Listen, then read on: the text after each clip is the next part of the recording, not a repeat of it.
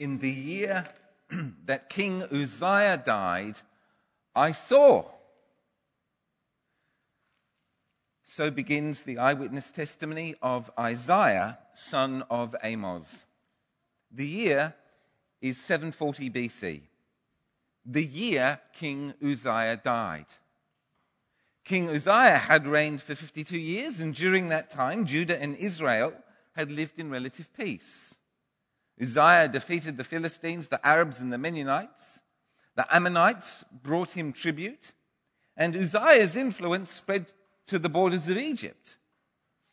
Egypt had, of course, once been the great global superpower, but actually their day was over, pretty much. The rising power was Assyria, far away in the northeast, with Nineveh as its capital. The Assyrians were especially cruel, even for ancient times. Everyone was afraid of the Assyrians and the threat that they carried. As the new rising power, their only ambition could be to conquer as many surrounding nations as they could, subject the people to servitude, and to become rich by sucking as much wealth out of the conquered neighbors as they could.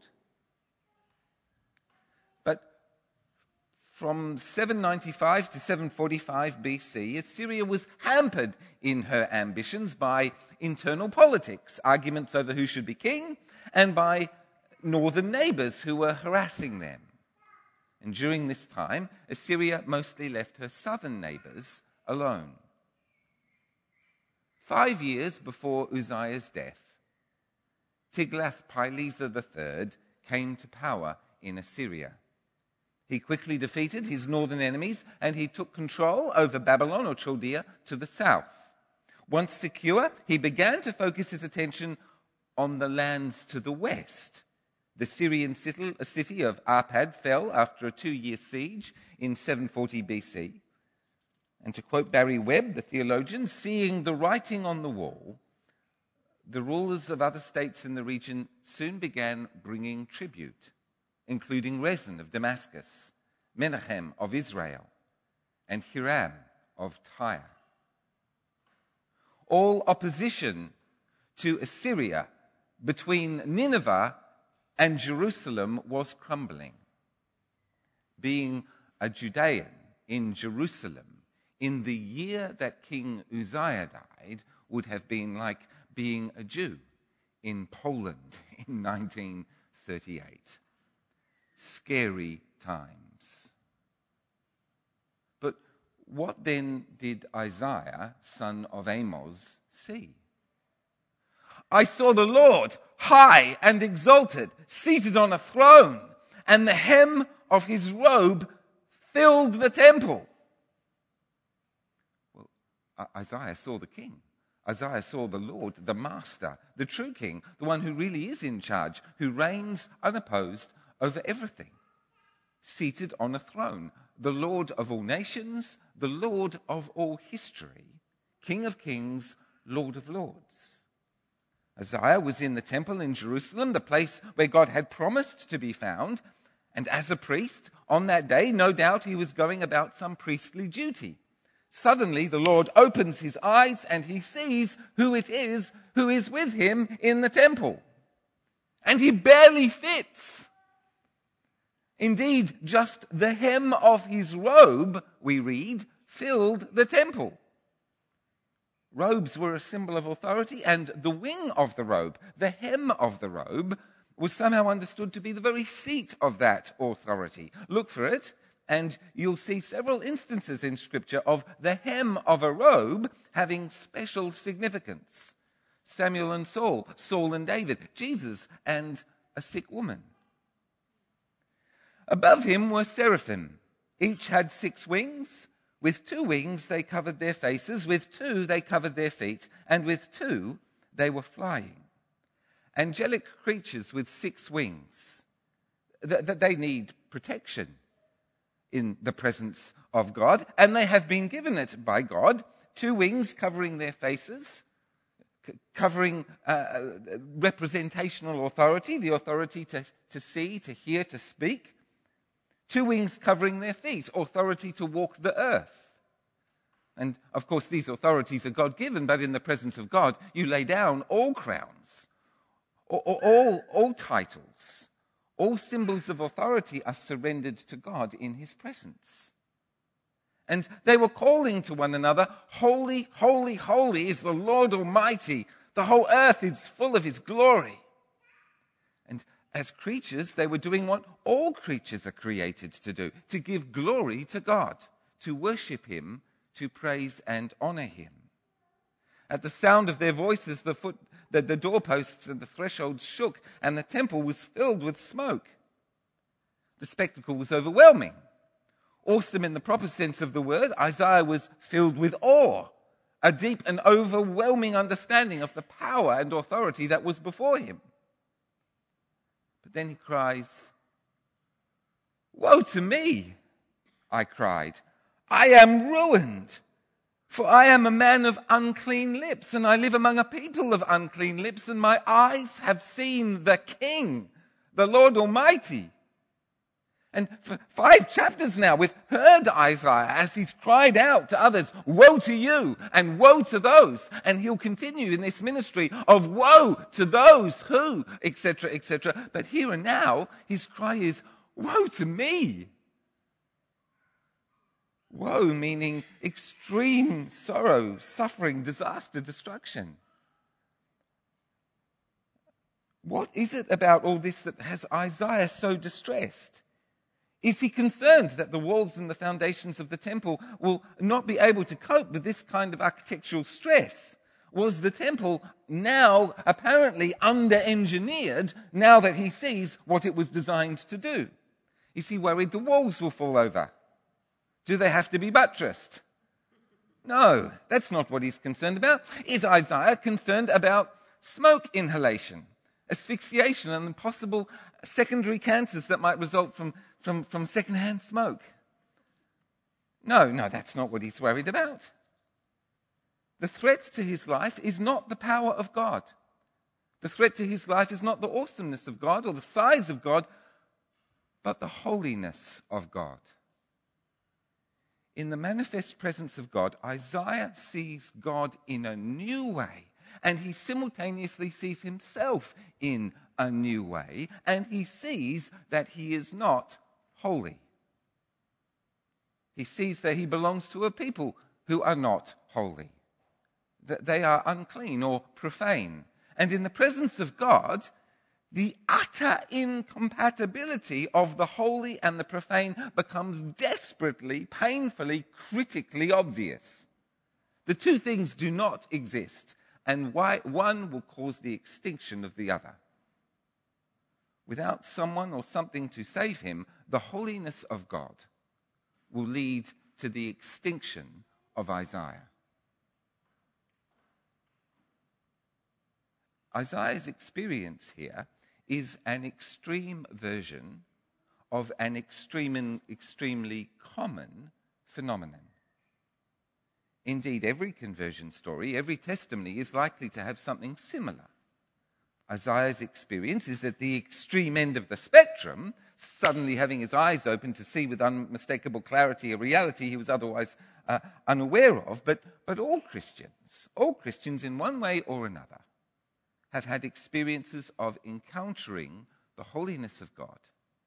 And in such moments, understanding themselves in a new way and God in a new way and the need for salvation in a new way. Perhaps they were, perhaps they were reading the Bible. Perhaps they were just cleaning their nets when this guy rocks up. Perhaps they were listening to a preacher.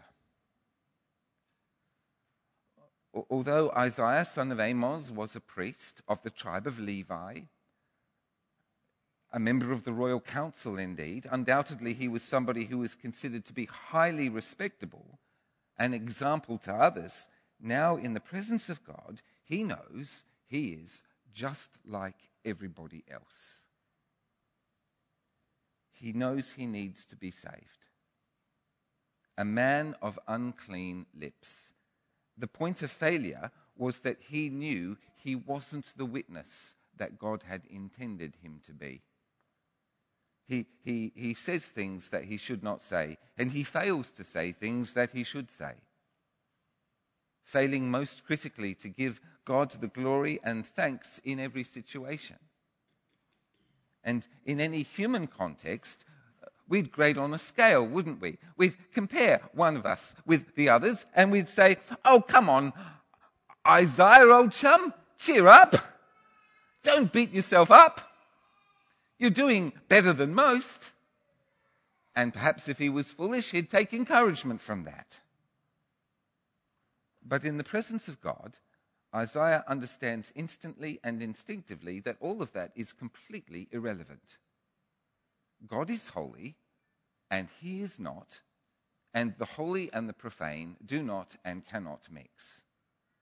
And as a sinner, there is nothing at all that he can do to atone for his sin. He instantly understands that he is worthy only of hell deserving only of punishment, what would be right and just is his eternal condemnation.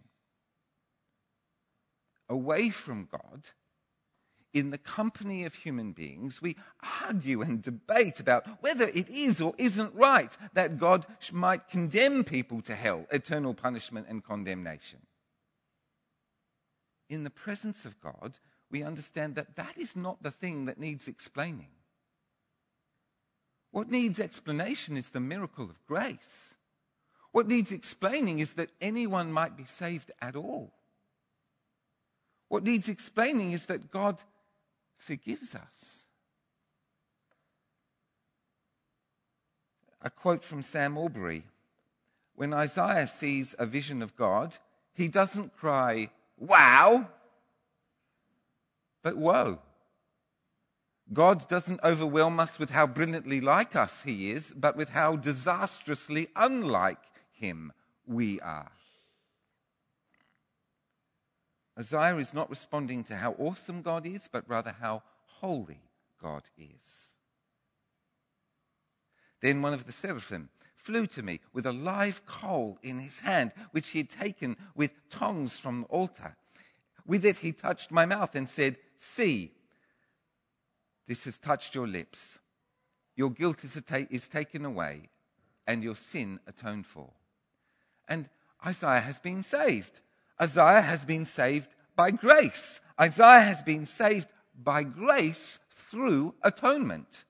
Isaiah has been saved not by way of his own suffering, for we can see that the glowing coal did not burn him. We will see that he continues to speak unimpaired. And there is much about this that is mysterious, undisclosed, but we can see that the burning coal came from the altar, the place of sacrifice. Isaiah has been saved by grace through an atoning sacrifice made on his behalf. Then I heard the voice of the Lord saying, Whom shall I send? And who will go for us? And I said, here I am. Send me. Isaiah has been saved by grace, and this is not without effect.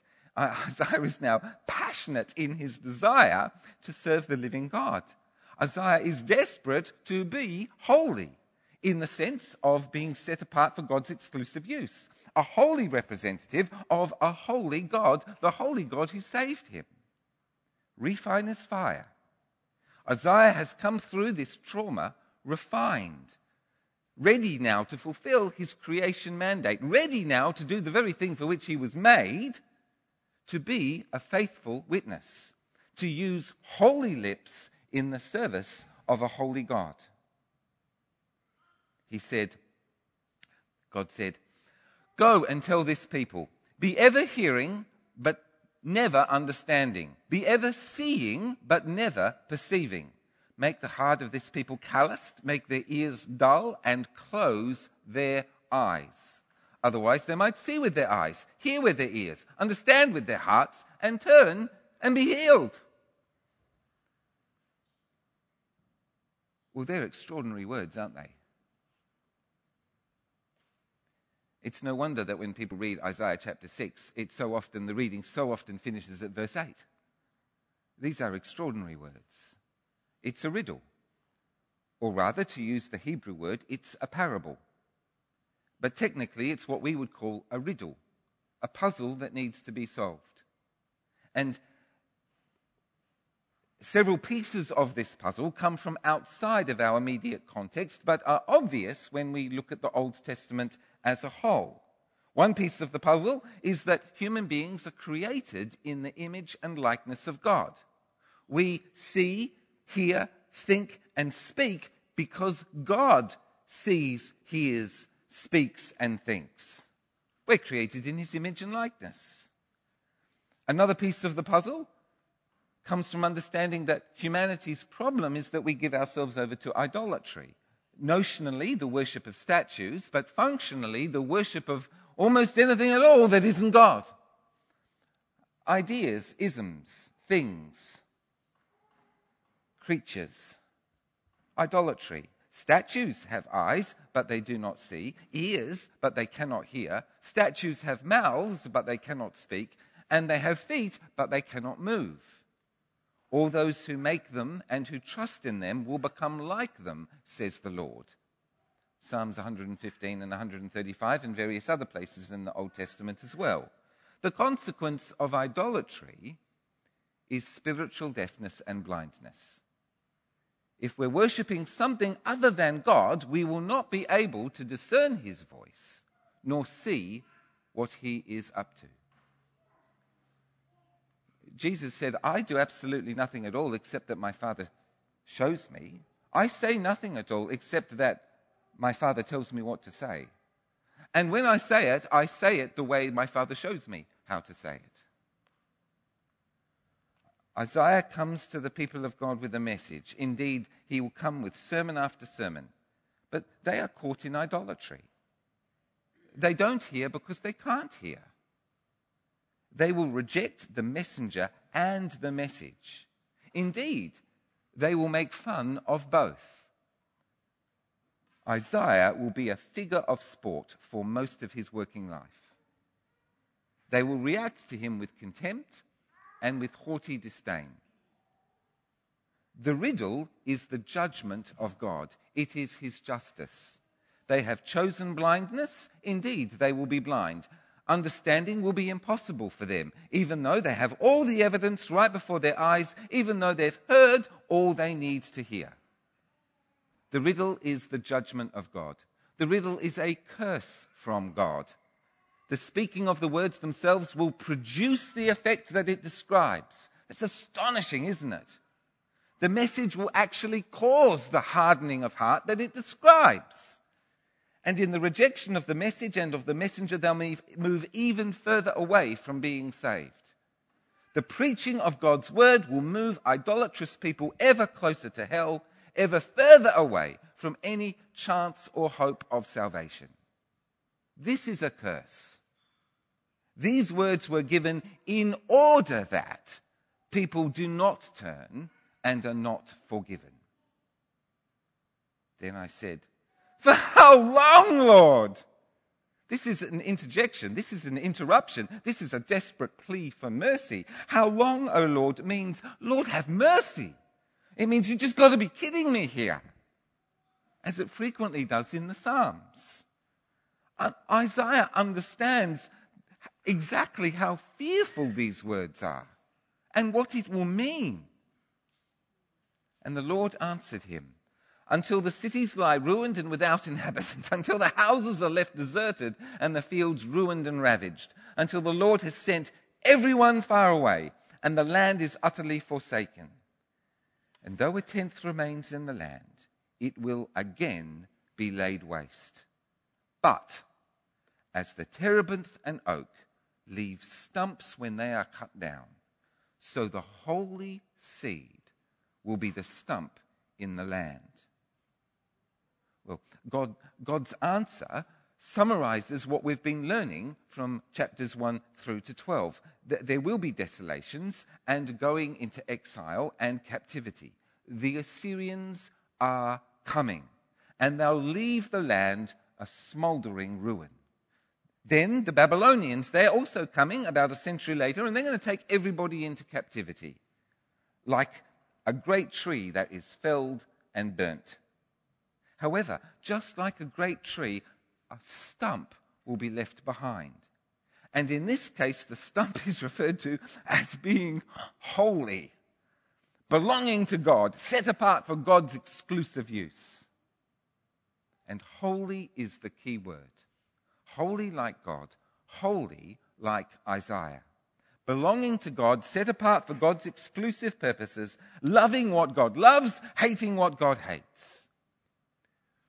Refiner's fire the punishment described, which is unavoidable, will refine a faithful remnant that will then be enabled by what they've experienced to attend to their creation mandate, what it was that they were created for in the first place.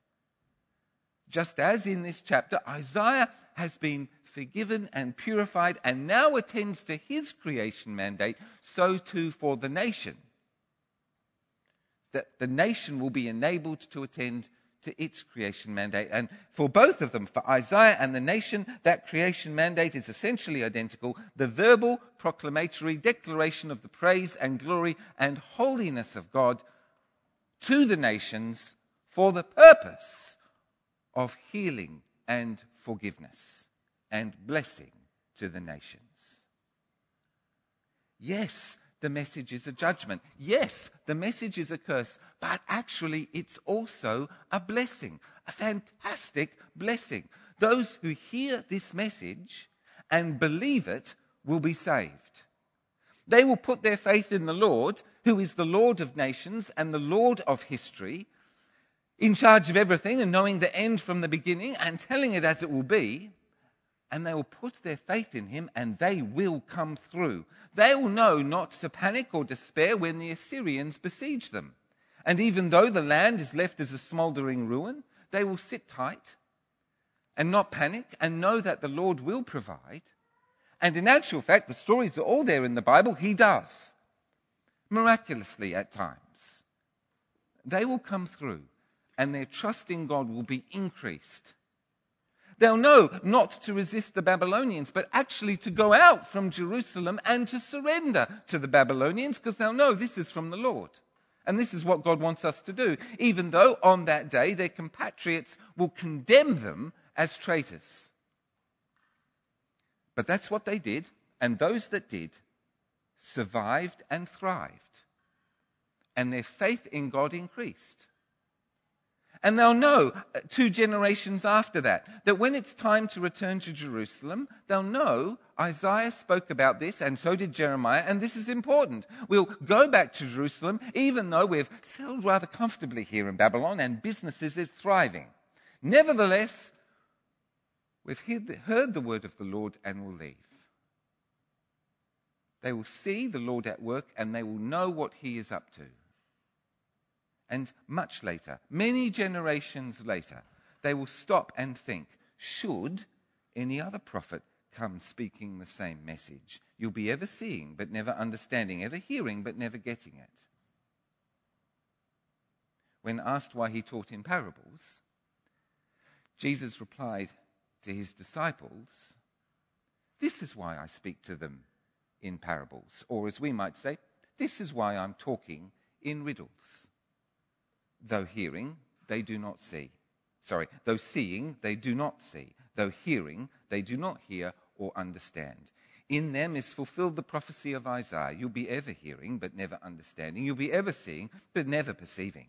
For this people's heart has become calloused. They hardly hear with their ears, and they have closed their eyes. Otherwise, they might see with their eyes, hear with their ears, understand with their hearts, and turn and I would heal them. But, Jesus continues, but blessed, blessed are your eyes because they do see, and your ears because they hear. For truly I tell you, many prophets and righteous people longed to see what you see, but did not see it, and to hear what you hear, but did not hear it. Jesus speaks in parables, Jesus speaks in riddles as an act of division, as an act of judgment as a curse and as a blessing. except that a person is in right relationship with Jesus, following him, no one can understand, no one can see or hear. But if you know Jesus, you can ask him what the parables mean, and he will tell you. If you're not in relationship with Jesus, you can't ask him, and so you won't know. It's as simple as that. And this is something we need to understand if we're not going to totally misunderstand Jesus and his mission. He comes as a divider. Jesus comes as judgment, as a curse, and as a blessing. So then, as judgment, Jesus comes as a judgment against a nation caught in idolatry.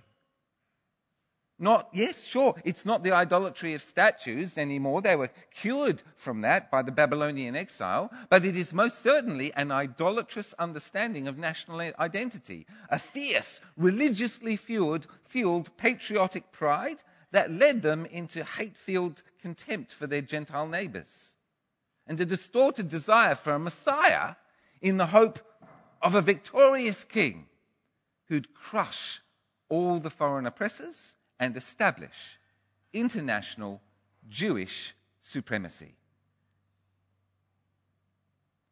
Against that idolatry, Jesus comes as judgment. Jesus' ministry becomes an effectual curse. Jesus and his ministry were to them scandalous and repulsive. And Jesus and his ministry continues to be scandalous and repulsive to people caught in idolatry repulsive to people whose ideas of God are shaped by their idols in whose image they themselves are being conformed.